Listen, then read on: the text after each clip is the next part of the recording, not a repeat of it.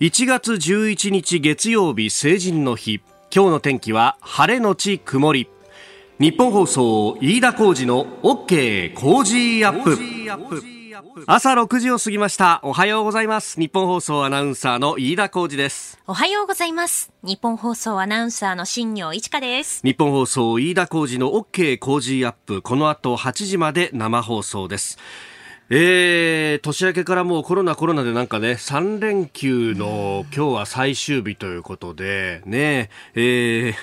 なんかそんな感じもせずにずっとこう平坦に平坦におとそ気分もそこそこにここまでやってきたという感じもあるんですが、まあただ、え、今年二十歳をね、えー、去年か、去年あるいはね、今年1月まで二十歳を迎えた方、え、えー、今日が成人の日ということでね、本来であったら晴れ着を着て、この時間はちょうど女の子なんかだともうすでにね、髪始めたりなんかして、着付け始めたりなんかして、はい、ね、忙しい一日が始まるっていうところだったんですけれども、まあ自治体によってってまちまちというところではありますけれども、ええー、まずは新成人皆さんおめでとうございます。おめでとうございます。まあ何ができるってですね、お酒が飲めるようになったりとかね、まあそういうところでこうワクワクしながらっていう、本来だったらそういう日だったんですが、そして新成人同士でね、お酒組み交わしてなんてことができるというタイミングでもあったりするんですけれども、なかなか今年はね、えー、そうはいかないぞっていうようなところが、えー、新聞各紙、社会面に、えー、載っておりますが、パラパラとですね、えー、今朝も長官各紙入ってきましたので、こうめくっていくと、あのー、いろんな広告が出ていて、なかなか目を引くものがあったりなんかするんですが、えー、やっぱりね、お酒の会社は、はい。新しいお客さんが、そうですね。どうぞようこそと、ようこそ大人の世界へということですね。はい、まあいろいろこう出してくるんですが、あの、毎年結構、あ、いい文章が載ってるなと思うのが、あの、サントリーのこう CM で、まあ新成人の方々にですね、えー、作家の方がメッセージを送った。まあ昔だったら開口武さんとかがやってたんでしょうけど、今伊集院静香さんが、はい、えー、寄せていてですね、新しい人の情熱を信じているというタイトルで、えー、サントリースピリッツのですね、CM が、えー、が出てます。新成人おめでとうからもちろん始まるんですが、えー、大人って何だろうか、それを考える前に、今年の新成人の君たちがいつもの年と少し違っていることを話しておこう。それは君たちがコロナの中で新成人を迎えたことだと。で、まあ、あの、いや、大変だよね、と、日々の生活については触れてるんですが、はい、これやっぱりか、あの、すごく感じるのがですね、なぜ自分たちだけがなぜこんな時代にと愚痴も言わず嘆きもしないと。君たちはよくルールを守り、今も黙々と戦っている。世界が君たちに感心している。私も君たちを誇りに思う。よく踏ん張っているね。というふうに書いて。そう。褒めてくんないんだよ、みんな。なんかこう言ってくれると嬉しいですよね。あの、決してね、その褒められるために、その感染防止対策をしてるわけじゃないのだけれども、でも、出かけたいなっていう気持ちをちょっと我慢したりとか、遊びたいなっていう気持ちをちょっとこう我慢したりする、その日々の連続で、うん、あ、よく頑張ってるねって言ってもらえるとなんかちょっとほっとするというか嬉しい気持ちにやっぱりなるんですよね。いや、うん、この辺がやっぱり伊集院静香という人はすごいなというね思うところでもあるんですがそう。まあ去年のこの時期っていうのは本当普通に成人式をやってたんだって思うとね、ね、今年はこのコロナ禍での成人式初めての体験なのでみんな手探りで一生懸命なんとかそれでも喜んでもらいたいなっていうふうにやってる人たちもいますんで、えなんかね、あのこの文章ちょっとグッとくるものがあって、やっぱこういう筆の力というか言葉の力っていうのはあるんだなと、少しですね、まああの正月からずっと下を向くような感じでなんとなくうつむいて生活しているところが多いと思うんですけれども、まあ我々おじさん世代もですね、頑張っていかなきゃダメだなと。ええー、まあ、若い人たちにこれから先は引っ張ってもらって、えということで、新業さん、今日も頼むよ。そういうオチに持っていくんですか、ちょっと。皆さんもちょっとしっかりお願いしますよ。えー、えー、えー、ということで、まあ、あの、今日もですね、いつも通りにお送りしてまいります、OK 工事アップ8時まで生放送です。あなたの声を届けますリスナーズオピニオン。今朝のコメンテーターは、総実総合研究所チーフエコノミストの吉崎達彦さんです。えー、深めていくニュース、まずは羽田空港で新たな変異ウイルスを確認という新型コロナについて、えー、それから日本海側を中心に大雪となっております。今ニュースでもありましたけれどもね、えー、気象協会の方とつないで、えー、現状、そしてこの先というところを伺っていきたいと思います。えー、さらに茂木外務大臣の、えー、中南米アフリカ歴訪について、えー、そして SNS アカウント凍結、これはトランプ大統領のね、アカウントが凍結されているというニュース、そして、えー、バイデン次期大統領、議会に対して閣僚人事の早期承認を訴えると、このままいくと就任式に閣僚一人も決まってないみたいなことにもなりそうだという報道が出てきております。ここが気になるのコーナーです。えー、祝日、今日も長官各紙入ってまいりました。まあ、バラバラという感じではありますね。えー、そして、まあ、新型コロナについて、えー、変異種が入ってきて感染爆発が起こるんじゃないかということを東大の教授が警告しているというのが産経新聞の一面、えー、それから毎日新聞は搬送困難の状況が1ヶ月で5割増えたという、まあ、年末年始病床が逼迫していたというような、まあ、コロナに関してのさまざまな切り口での記事が出てきておりますが、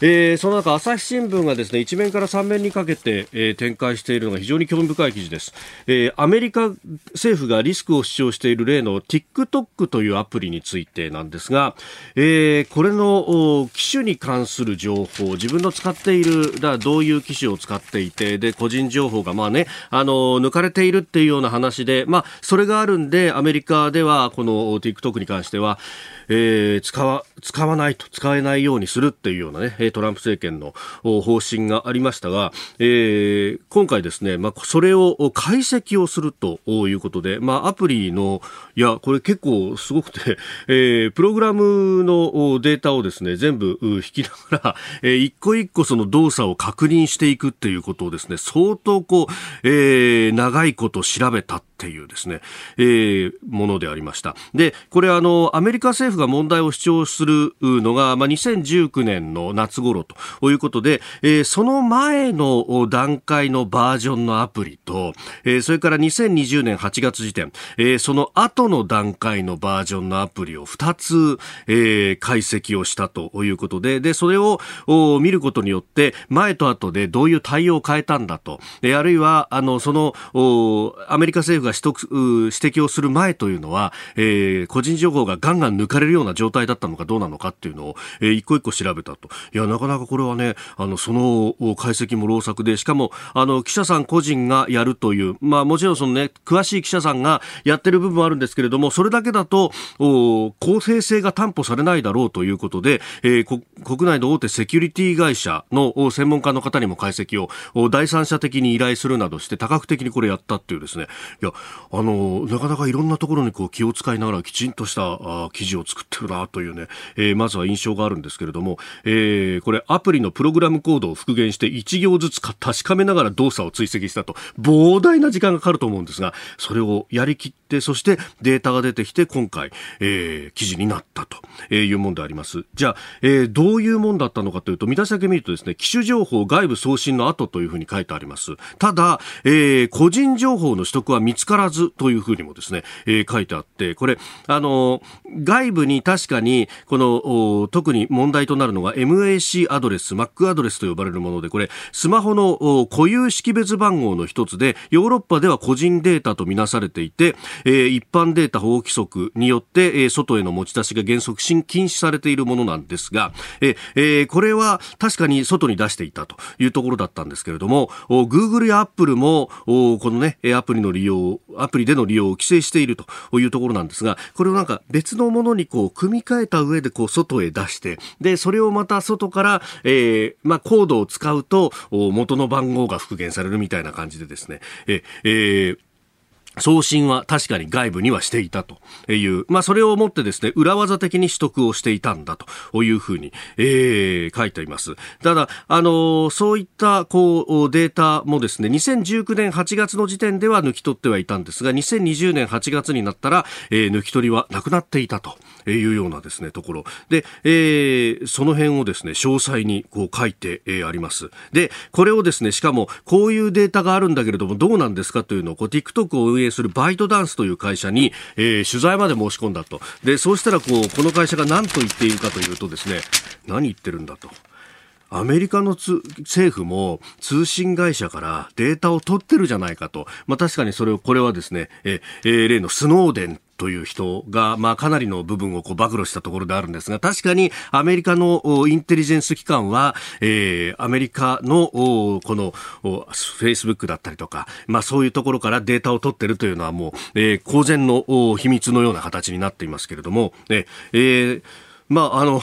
それがあるんだから、まあ、他のアプリと取得して、え、比較して収集する情報量に特徴があるわけじゃないじゃないかというふうに、まあ、反論もしてきていると。で、えー、まあ、政治の問題の有無に関わらず、各地域の政府としっかりと向き合って改善を進めていければと思っておりますというね、えー、主張も紹介しています。まあ、これ、今の段階では確かに個人情報をこう抜き取るということは、アプリが改善されて、えー、なくなったというふうにされています。で、えー、ただ、これ、あの、記事にもですね、警告がきちんとされているのが、えー、2017年に中国は国家情報法というものがあって、この条文の中で中国企業や個人に対して諜報活動への協力を義務付けていると。だ今は何にもないけれども、もし何か有事があった際に、えー、知らず知らずの間に規約が変更されてバージョンアップされたところで、えー、情報が抜かれるということもあるんじゃないかというですね、えー、指摘であります。まあ、ただ、あのー、これね、えー中国側の指摘も確かにというのは、アメリカを取るか中国を取るかどっちかですよっていうのは、まあ、ずっと前から突きつけられていることで、まあ、ある意味そこがね、えー、浮き彫りになった部分ではあるんですけれども、ただ、こういうものをですね、噂レベルじゃなくってきちんと全部検証するっていうのは、いや、これはこれで老作だなと思ったので、私ご紹介いたしました。ここが気になるでした。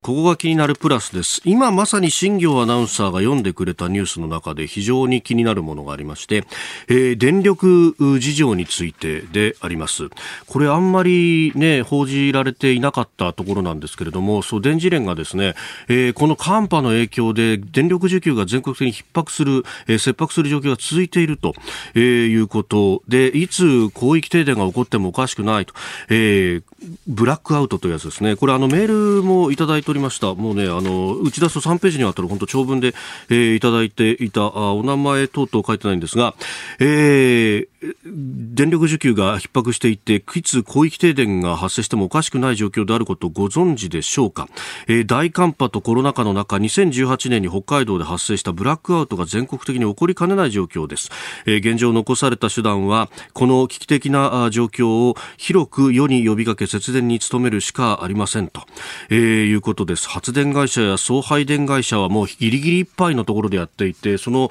なんかあのもう使用率が9割を超えて9割5分6分ともうかなりギリギリのところに来ているということも出てきております。まあこれあのこのメールの中でもご指摘のある通りですね。2018年にまあブラックアウト確かに発生しました。であれは北海道の胆振東部地震で、えー、まあ影響があったものであります。あの時は北海道の電力のかなりの部分を、えー、トマト厚間火力発電所という大きな大きな火力発電所で担っていたんですが、そこが、あの、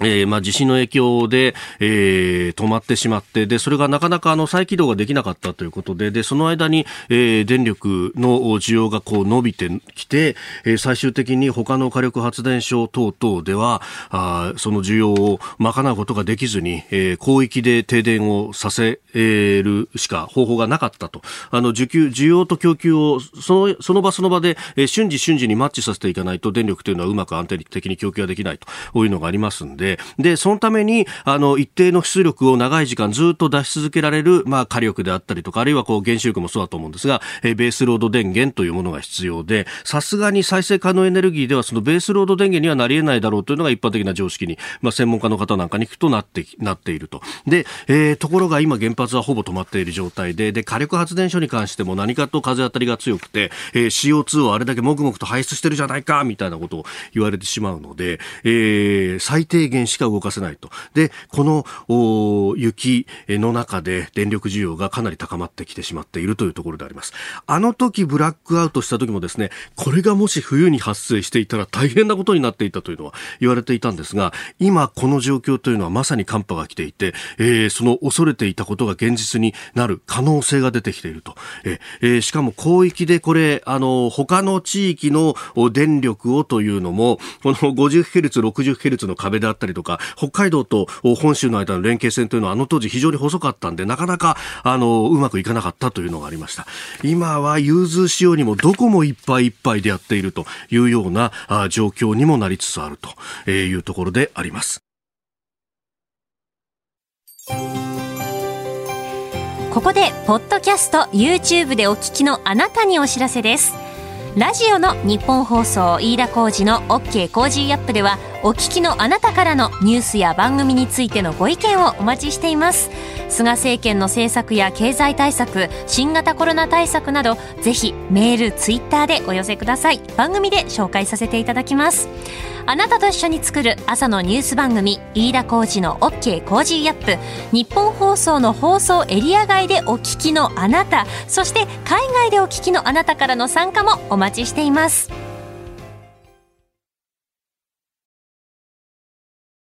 1月11日月曜日成人の日。時刻は朝7時を過ぎました、えー、今朝は総実総合研究所チーフエコノミストの吉崎達彦さんです。では最初のニュースこちらです。羽田空港で新たな変異ウイルスを確認。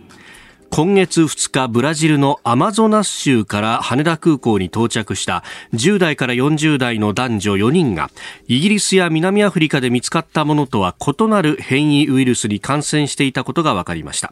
このウイルスへの感染が国内の検疫で確認されたのは初めてです。えー、新たな変異ウイルスイギリス南アフリカで見つかったものと共通の変異はあるものの遺伝子の配列が異なると、うん、なんかすごいいろんな変化をしていてよくわかんないんですけどね。この遺伝子の配列っていうのがコピーされていきながら、はい、まあ、あの子孫ができていく、まあ、これは生き物のメカニズムなわけですけども、やっぱコピーミスっていうのは割と起きるんだそうですね。で特にウイルスの場合はそうやって、まあえー、新種が次あのあたがどんどん出てくると、でこれはあの昔15年ぐらい前に出た WHO の、えー、パンデミックに関する報告書っていうのを読んでましたら、はい、やっぱりあの第1波第2波第3波でも全然違ってくるんでもうこれパンデミックは基本的に予測不可能ですって書いたんですよ。そうなんですね。で、結構ね、それ読んでるとね、ギクッとするようなこといっぱい書いてあって、ええ、あの例えばあの、え移動制限とかは、まあ、あの、あんまり効果はないとかね。ほう。まあ、これ、つまり1あの、今から 100, 100年前のあの、スペイン風邪とか、はい、あるいはあの、香港風邪とか、20世紀に落ちあの起きたパンデミックをいろいろ検証した結果、はい、まあ、経験則として分かってくるのは、はい、例えばその集会の禁止、あの今でいう3密、はい、これは効きますと、うん、ただあの、あんまり長く続けても意味ないよとかね、結構ね、ぞっとするようなことが書いてて、というか、もう早く行ってよっていや、本当ですね、えー、15年も前にそんな出してたんです、ね、あのね、2005年に鳥インフルエンザっていうのが流行った時に出た、はい、えー、パンデミックに関する12の、えーと、教訓っていう、まあ、あのあのレポートが出てて、それ読んでみると、結構なんか今、当たってる。ことってあって、で、まあ、その中で一番ギクッとするのは、はい、あの、ワクチンは、あんまり期待しない方がいいよって書いてあそうですか。だから結局そのワクチンは効くかもしれないけど生産が間に合わなかったりするんで、ん。あの結構大変よっていうふうにそこでは書いてある、ね、はあ、えー、これそれよりもじゃあある程度の人数がかかって免疫ができるって集団免疫みたいなものが、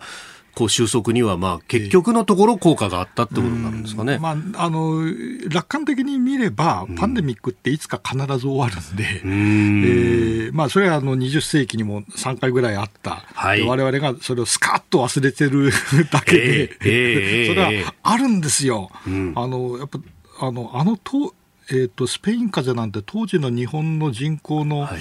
1%弱ぐらいなくなってますよ。今で言ったらだから1億3000万人だから、えー、130万人がってことだからね当時はねアメリカなんかでもそうですね、えー、当時のアメリカって1億ですよ。人口が。67万人ぐらい亡くなったんですよね。でプラス第一次世界大戦もあるんで、はい、もう本当に1%弱ですよ。日本がね当時は5500万ぐらいでやっぱり45万人ぐらい亡くなってますから。すごいことなんですよ。いや、本当ですね。問題は我々がスカッとそれを忘れちゃってるってこと確かに。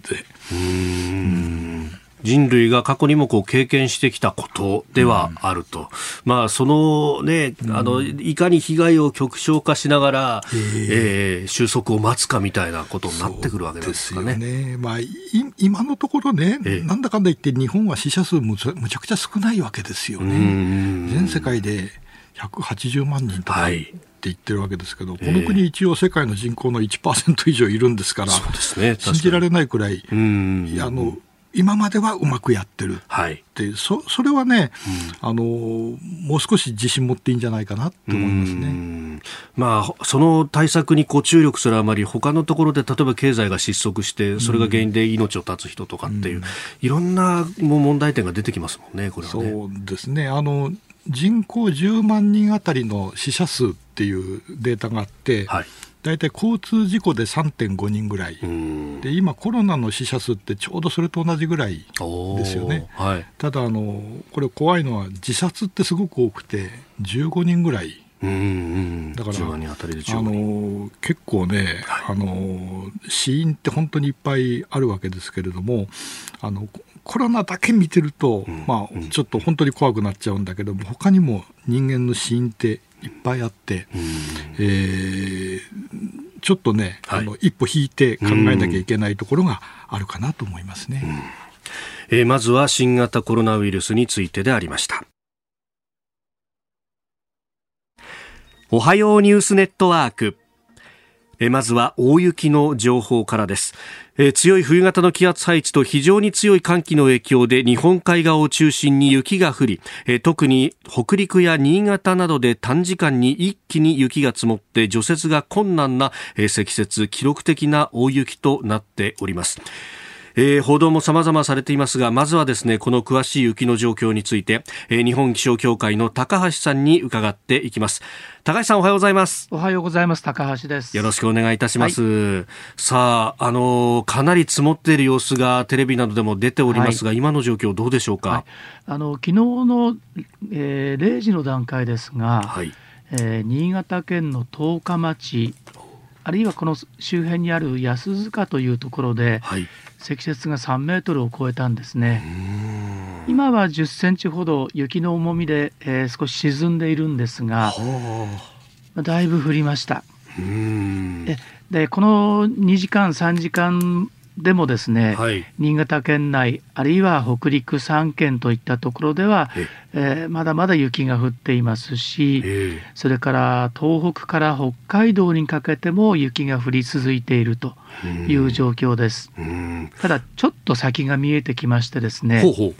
日本海にいつもですと寒気に伴う筋状の雲っていうのを我々ご紹介するんですが、えーえー、この面積がだいぶ減ってきているんですよ。ですから今日お昼ぐらいまではあの雪は降ると思いますが、はい、えー、午後になりますと降り方はだいぶ弱まってくるだろうと思います。ですから雪もう一踏ん張り、はい、もう一辛抱というところですね。ただこれだけ雪が降りましたので、はい、新雪雪崩という種類の雪崩はい、これが積雪の多い斜面では、えー、心配されます。それからもう一つ、えー、皆さん暖房を使ってらっしゃいますので、はい、屋根と雪との間にこう水の層ができてしまうんですね。これでお宅の、えー、屋根の雪がどっと落ちてしまうとか、はい、そういうことがありますので、ええ軒下を歩くというのは絶対お酒になった方がいいと思います。でこれから、えー、どんどん除雪作業をされると思いますが、はい、今申し上げた軒下では作業をしないということ、それから単独では絶対にやらないということを心がけていただかないと、はい、まさかの時にすぐに対応できないということになると思います。さあスタジオには吉崎達彦さんもいらっしゃいます。はい、あの、あの、すみません、高橋さん、はい、私もあの富山出身なんで、はい、えー、ただこれ、相当ぶりですよね、何十年ぶりですか？はい、富山市内で、えー、1メートルを超えたのがですね、えー、35年ぶりですから。35年ぶり。あそれって86年ですね。はい、あの記憶に記憶にかすかに残ってる方がいらっしゃるかもしれませんが、えー、その後にもえー、3年前ですとか、はい、えー、大雪はたびたびあったんですけれども、えー、1メートルを超える雪が富山で降ってしまったというのが35年ぶり、まあ、記録的というところになりますね。これあのね家の中で心配な人は雪下ろししようとかいろいろありますけど、これどうですか？やっぱりもうこれ午後になってちょっと弱くなってからとか、あるいは一日置いてからとかのがいいですかね？そうですね。お宅のその、えー、耐久度っていうんですかね。えー、えー、このえー、深さを超えたらもううちは下ろした方がいいとか、それはあの経験的に分かってらっしゃると思いますので、はい、もうちょっと辛抱できるようであれば午後からの方がいいかなと思います、はい、あとはあの交通に関するところ、自動車の運転などで気をつけなきゃならないところはどういうところでしょうか、はい、まずはあの道幅が狭くなっていますので、はい、えー、脇の方から、つまり雪の壁の間から人が出てくる。うんあるいは子供が飛び出すということがあるかもしれませんので、ドライバーの方はいつもよりさらにスピードを落として車を運転していただきたいと思います。意外と雪の壁っていうのは見えないんですよね。はい。わかりました。高橋さん、どうもありがとうございました。失礼いたします。失礼します。えー、日本気象協会の高橋さんに聞きました。えー、この大雪の影響で、えー、東北電力ネットワークと北陸電力送配電によりますと、えー、6時半現在で新潟県のおよそ1900戸、岩手県のおよそ200戸、富山県のおよそ700戸、石川県のおよそ330戸、福井県のおよそ40戸で停電が発生しております。また切れた電線は危険です。近づかないようにしてください。吉崎さんあの富山のご出身ということですが、はい、どうなんですか？この時期の雪っていうのは結構重たい雪が降るもんですか、もうねすごい重いんですよ。でそれをね朝からあの除雪するじゃないですか。スコップかなんかで。ねはい、でそれで、えー、あの家の中に入って、はい、ほっとなんかコーヒーかなんか飲んでみて、はっと外見ると、またつもつってるっていう、これの繰り返しで、えー、結構ね、あれはもう体にもくるんですけど、メンタルにもくるんですよね。なるほどね。何度やっても同じことになるじゃないかと。でもやんなきゃいけないと。やんそうなんです。だから夕方まで何回もやることになるんで、でも考えてみたらさっきのその86年の豪雪なんて昭和ですよね。そうですよね。それはもう、みんな知らなくて当たり前ですよね。うん昭和61年。うんですね。えー、なるほど。えー、さあ、では続いて取り上げるニュース、こちらです。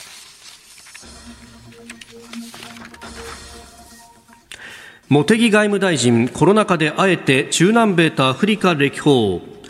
今月4日から14日までの日程で中南米、アフリカ7カ国を訪問している茂木外務大臣は9日、5カ国目の訪問先となるブラジルからオンライン形式で記者会見し、中南米外交の重要性を強調しました。政府与党内にはコロナ禍での外国訪問に慎重論もありましたが、日本の存在感を示すには対面、 face to face の外交が不可欠と判断したということです。えー、各地で自由で開かれたインド太平洋という日本の掲げる政策への協力を訴えているということですが、この時期行くっていうのは重要ですか、うん、これね、ええ、な、なんかまさしく不要不急と思われるかもしれないんですけども、あのまずこのタイミングで行くと、はい、すっごく喜ばれるんですよ。というのはあの、やっぱり今、外交ってみんなどこの国も動けないわけですね、はい。えー、でそれからやっぱりこればっかりはですねあんまりそのズームでできるかっていうとちょっと違うところがあると思うんです。はい、これあの、えーと、去年の秋ぐらいに、まあ、とある国の外交官と話してて言われたことなんですけどね、えー、まあ、その方あのもう日本に何度もあの駐在されて、えー、もう日本のことをよく知ってる人が日本語も上手なある外交官に言われたのは、はい、電話で話すときと、ズームで話すときと、うん、こうやってあの直に会って話すときと、さらに相手にちょっとお酒も一杯飲んで話すときで、言うことは全然違ってくるでしょでいやまあこれは別に日本人に限ったことじゃなくて、世界中みんなそうだと思うんだけど、外交って対面でなかったらやってられないですよって言われて、いや、そりゃそうだよなと。でそんなね、なかなか在宅でできないのが外交で、で、ね、ましてこのアフリカとかあのはもう本当に来てくれる国なんてがないわけで、もう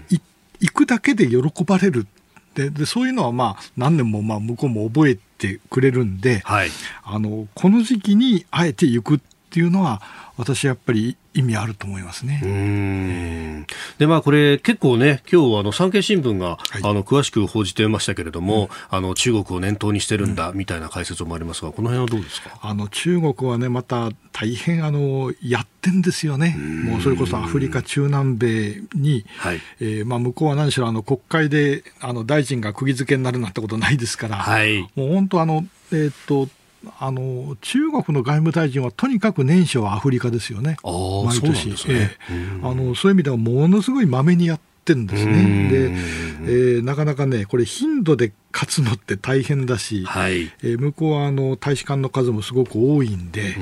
えー、なかなかね、えー、対抗していくのは大変ですけども。えーまあ、あのこういう時に得点稼いでくのは大事かと思いますね、あの、河野太郎さんが外務大臣だった時に、えー、まあ、一生懸命いろんなところに行ったけれども、えー、いや、中国はこの楊潔チさんっていう外交トップの人もいるし、えー、で王毅っていうね、外相がいて、もう、外交やるやつがいっぱいいる、こっちは俺一人だからねみたいなことをおっしゃっていたのが印象的だったんですが。まあ、そうでしょうね。うん。いやなかなかね、その外交もやっぱり、はい、あのもう大使館、領事館の数とか、えー、えー、出先っていうのも大きいですしね、あるいは企業のあのが出てるかとかね、えー、そういう意味ではね、やっぱ中国今、中国は本当、ええ、まあ、あの外交の材料いっぱい持ってるんですよね。で、まあ、物量で来られるんで、はい、でたたいや、あん中にはちょっと嘘も入ってんですよみたいなことを言っても、なかなかね、えー、対抗していくのが大変ってところはあるかと思いますね。なるほど、えー、まあ、そういう現地での頑張りの助けにもやっぱりなる部分あるんですね、外相が行くっていうのは。はい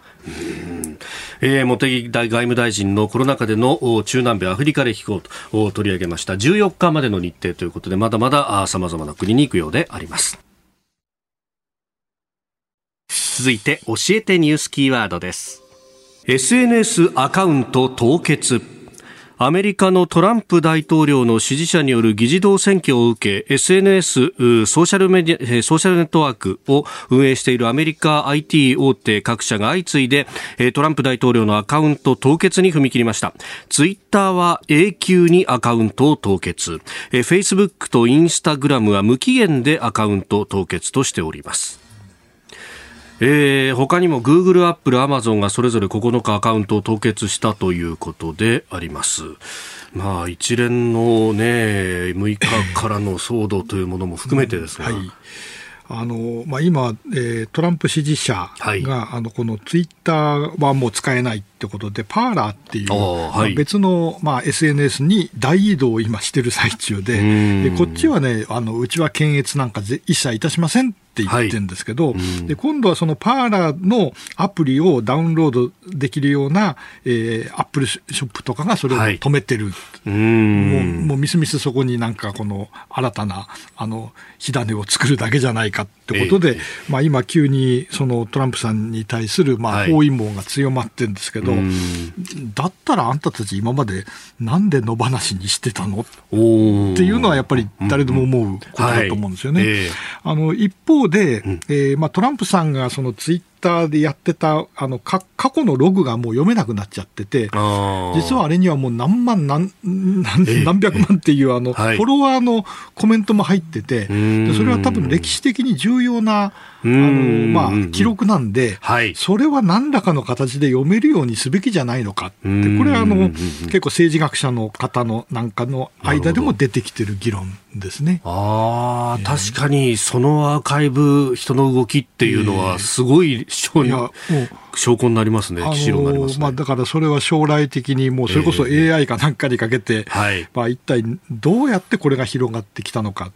あの私、実はツイッターってずっとやってなかった。でただあの、トランプさんが当選したときに、ええ、これはやっぱりもう必要だと思って、えー、とアカウントだけ作って、もずっとあの受けだけしてたんです。はい、でですからね、えー、と2016年の11月に私が作った頃のトランプさんって1600万人ぐらいですよ。ああ、フォロワー数。まだフォロワー数。今、8800万とか、も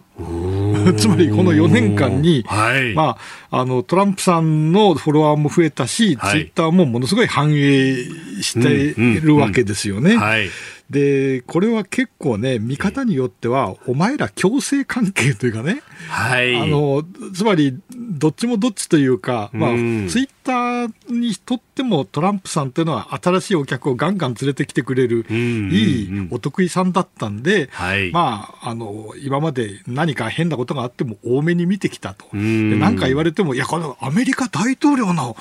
あのツイートなんだから、これは大事なんだと、で明らかに間違ったことを言ってる時でも、まあ割と最近になって、いや、これはちょっとあの議論の余地がありますとか、そういう注釈をつける、まあ、注釈をつけるようになったけども、はい、じゃあ、果たしてそれって良かったのか？ってことですよね。で、この議論やっていくと、まあ、SNS ってなんだって話なんですけど、はい、SNS は我々はメディアじゃございませんと、ただのプラットフォーマーですっていう、はい、まあ、それを言い逃れしてきたんだけど、えー、これはこれからちょっと見直されるんじゃないですかね。あのこれはバイデン政権で、まあ、どういう見方になるか、はい、えー、これはもう右も左も両方もう問題意識持ってますんで、んえー、次期政権の大きなアジェンダになっていくと思いますね、はい、メディアってことになれば、まあ、ある程度のエビデンスをきちんとやるだとか、はい、こう公平中立にというような、はい、えー、ところがまあ求められてくると。えーうん。そういう運営をしないと、あるいは、えー、まあ、閉鎖にとか、そういうことも含めてっていう話になってくるかもしれない。うんえー、今や民主主義のインフラですからね、SNS は。えー、SNS アカウント凍結、えー、アメリカトランプ大統領の、まあ、個人アカウントの方のお話で、えー、ありました。えー、後ほどですね、またあバイデン新政権についてもお話しいただこうと思っております。今、そこが入ってきまして、えー、北京からの共同通信ですが、北朝鮮の朝鮮中央通信は11日、金正恩朝鮮労働党委員長が10日の党大会で党総書記に選出されたと伝えました。父親の故金正日総書記の肩書きを復活させたということです。金正恩氏は2016年前回の党大会で新設された党委員長のポストについておりました。あの確かね、うん、ここ世襲ですけれども、おのおのお父さんの肩書きは名乗らないみたいなものがあったように 記憶をしてるんですがどうなんでしょう、まあ、父と同じくらい偉大になったという、そういう党内手続きが終わったってことなんでしょうかね。なるほど、そのなんというか、継承手続きみたいなものが、ずいぶん長くかかりましたね、これね。ですね。まあこ、ここからね、いろんな読み解きがまた出てくるのかもしれません。では続いてここだけニューススクープアップです。この時間最後のニュースをスクープアップ。バイデン次期大統領議会に閣僚人事の早期承認を訴える。アメリカのバイデン次期大統領は今月20日の新政権発足に向け閣僚人事の指名をすべて終えたものの議会での承認手続きが遅れているとして懸念を示し早期の承認を訴えました。アメリカのメディアは新政権が発足しても閣僚が一人も承認されていない恐れがあると伝えております。こんなことがあるんですね。いや、これねいろ、いろんなこと重なっているんで、はい、えっ、ー、と、一概に、なんていうんですかね、えー、えー、議会が悪いとは言ってられないところがあります。えー、これ、先週1月5日に、あの、フロリダ州の上院の、はい、あの、決選投票っていうのがありまして、えー、2議席残っていたところが、ジョージアの、はい、ジョージアのやつが、民主党が2勝0敗になったんで、トータルの上院の議席が50対50になったわけですね。で、これ、まあ、50対50には多分まあならないだろうと、49対51とか、まあ、差がつくだろうと思ってたけど、えー、50対50になると、この後いろいろ調整しなきゃいけないんですね。えー、で端的に言うとですね、はい、まあ、あの党あの上院の多数党院内総務、えー、えー、これ、英語でマジョリティリーダーと言った方が分かりやすいんですけど、マジョリティリーダーが今まで共和党のミッチ・マコーネルさんだったのが、はい、民主党の、えーまえーと、シュチャック・シューマーさん。に変わると、はい、でそうするとね、これ、これから先の上院どうやって運営するのってことを2人で決めなきゃいけないんです。でも50対50で、はい。まあ、いよいよとなると、その上院の議長役をやる副大統領、はい。えーまあ、あのこの1月20日以降は、えカマラ・ハリスさんの一票があるんで、もうこれは逆転は決まってるんだけど、えー、細かいあのルール、はい、例えば委員長ポストって、委員会ってたくさんあるんで、委員長ポストどっちがにいくつあげるのとか。あこれ、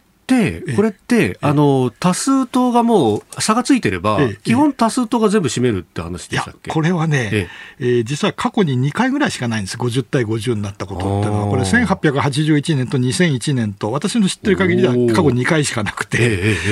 えで、その時はやっぱり、あの、2人の院内総務でディールするんですよ。ああ、なるほど。うちはここ取るからお前ここな、みたいな。そうそう。で、これがね、面白いところで、日本ってほら、議長は無所属になるじゃないですか。そうですね。確かに。議長は一応自民党、与党が出すけど、えー、まあ、なった瞬間にもう、あの党籍外れて外れるじゃないですか、はい、局外中立ですっていうふりをするわけですよね。アメリカとそれはないんです。行事役がいないんで。あじゃあもう委員長がどっちかになったら気に入った法案を通すし、気に入らない法案はもう蹴っちゃうと。あのこれはね、全部そのマジョリティリーダーの権限なんです。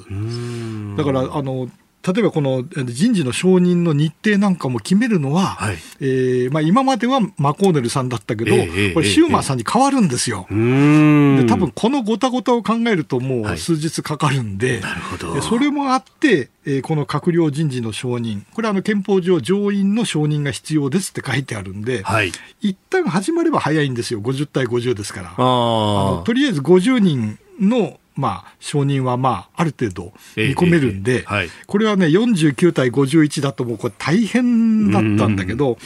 あの、やるのは楽になった。問題はこのね、50対50でどういうふうに与野党は、えー、ディールするのか。これはすごい興味あるところですね。なるほど。過去にもそんな例がないってことは、もう新たに作っていくってことになるわけですもんね。でね、これあの、えっと、問題になりそうなのは、国防長官でありまして、はい、えー、オースティンさんっていう元中央軍司令官、はい、えー、この方がなると史上初の黒人の国防長官になるっていうことになってるんですが、はい、この方は一応ままだ現役の軍人で、はい、現役の軍人はな辞めてから7年経たないと、まあ、こういう長官にしちゃいけないっていう、まあ、一種のルールがあったんですね。はい、で、それはあの前回、トランプさんの時に、はい、まあ、マティスさんっていう、えー、これはとにかくあのものすごいあの辛抱の厚い人を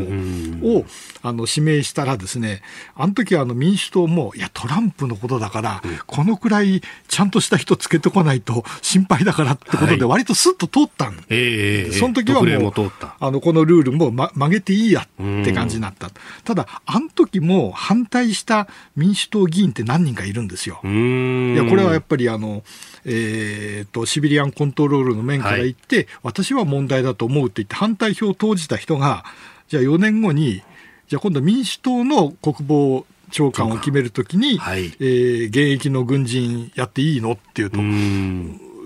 苦しいですよね。確かにそうですね。お前は何でもいいのかって、ご都合主義かって言われるんで、でそうするとね、何人かまたこれ民主党の中から造反者が出てきちゃうの。だからね、まあ、50対50ってね、大変なんですよ。白票もいやもう、一人の値打ちがむちゃくちゃ上がっちゃったわけなんですね。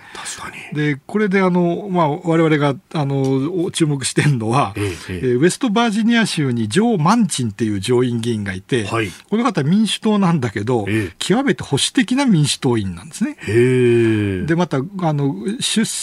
あの選挙区があのウェストバージニア州って石炭州なんですよ。石炭産業が大事なんで、はい、この方はそうはなかなか言わないけど、気候変動問題ってできればやってほしくない。ああ、なるほど。えーあのむしろなんかその問題に関して言うとトランプさんに考え方が近いっていう人はいるんです。はい、でそうするとこれ民主党はこの後、えマンチンのやつ本当についてきてくれるのかな？なるほど。一方で、左派はもうガンガン環境やれと、そうそう国防なんかより環境だぐらいの感じで来てる。あの、だからね、左派は、とにかく国防予算を減らせと、とにかく減らせと言ってると。で、これは、でも例えば日本の防衛関係者から見ると、そうですよ、ね、いや、これから中国と対抗していくためには、頼むから、あの、ここで変に手抜かないでねっていうふうに思ってるんで、でね、これは結構、あの、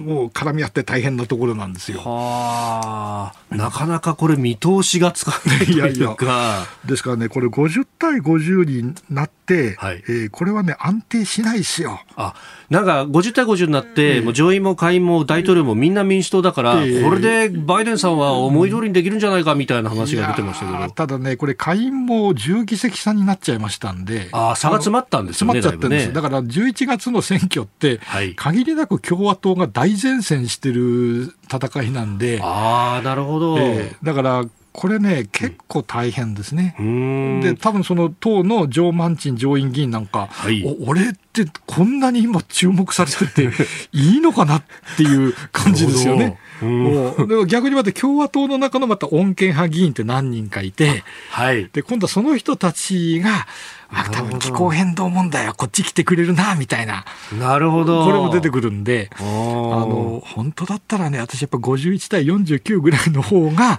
物事スッと進むんだけど、結構大変ですね、この後はね。なんかすごい疑心暗鬼でドロドロしそうですね、いやいやいや、これね、まあ、2001年にやっぱり50対50になった時はどうなるかっていうと、はい、まあ、実はあのその20年前の時っていうのは、98歳の上院議員っていうのが一人いて、ほうほう まあ、その間100までやるって言ってたんで、で、あいつがそのうちどうかするだろうみたいな読みとかね。なるほど、なるほど。そんなこと言ってる間に、あの4か月後に、えー、共和党の議員が一人あの離党しちゃったんですね。とにかくあの時あのブッシュ息子の方ですけど、はいね、ブッシュがあまりにも保守的なんで私はもうついていけませんって言ってやめちゃったんです。でそれで、えー、50対49対1になっちゃって、ええー、委員長ポストとか全部民主党に流れた。変わっちゃった。多数党が民主党になった。ええ、あの、今度もね、ええ、それに近いようなこと起きるんじゃないかななるほど。ええー、バイデン次期大統領、まあ、その足元について、えー、詳しく解説をいただきました。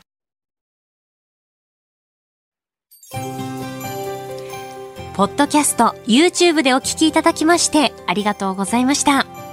あなたと一緒に作る朝のニュース番組、飯田浩司の OK! Cozy up!。東京有楽町のニッポン放送で月曜日から金曜日朝6時から8時まで生放送でお送りしています。生放送を聞き逃したあなた。ぜひ radiko のタイムフリーサービスで新型コロナウイルスに関しての最新情報ニュースやスポーツエンタメ情報などもぜひチェックしてください。さらにこの番組では公式ツイッターでも最新情報を配信中です。スタジオで撮影した写真などもアップしていますよ。そして飯田浩二アナウンサーは「夕刊富士」で毎週火曜日に連載をしています。飯田浩二のそこまで言うか。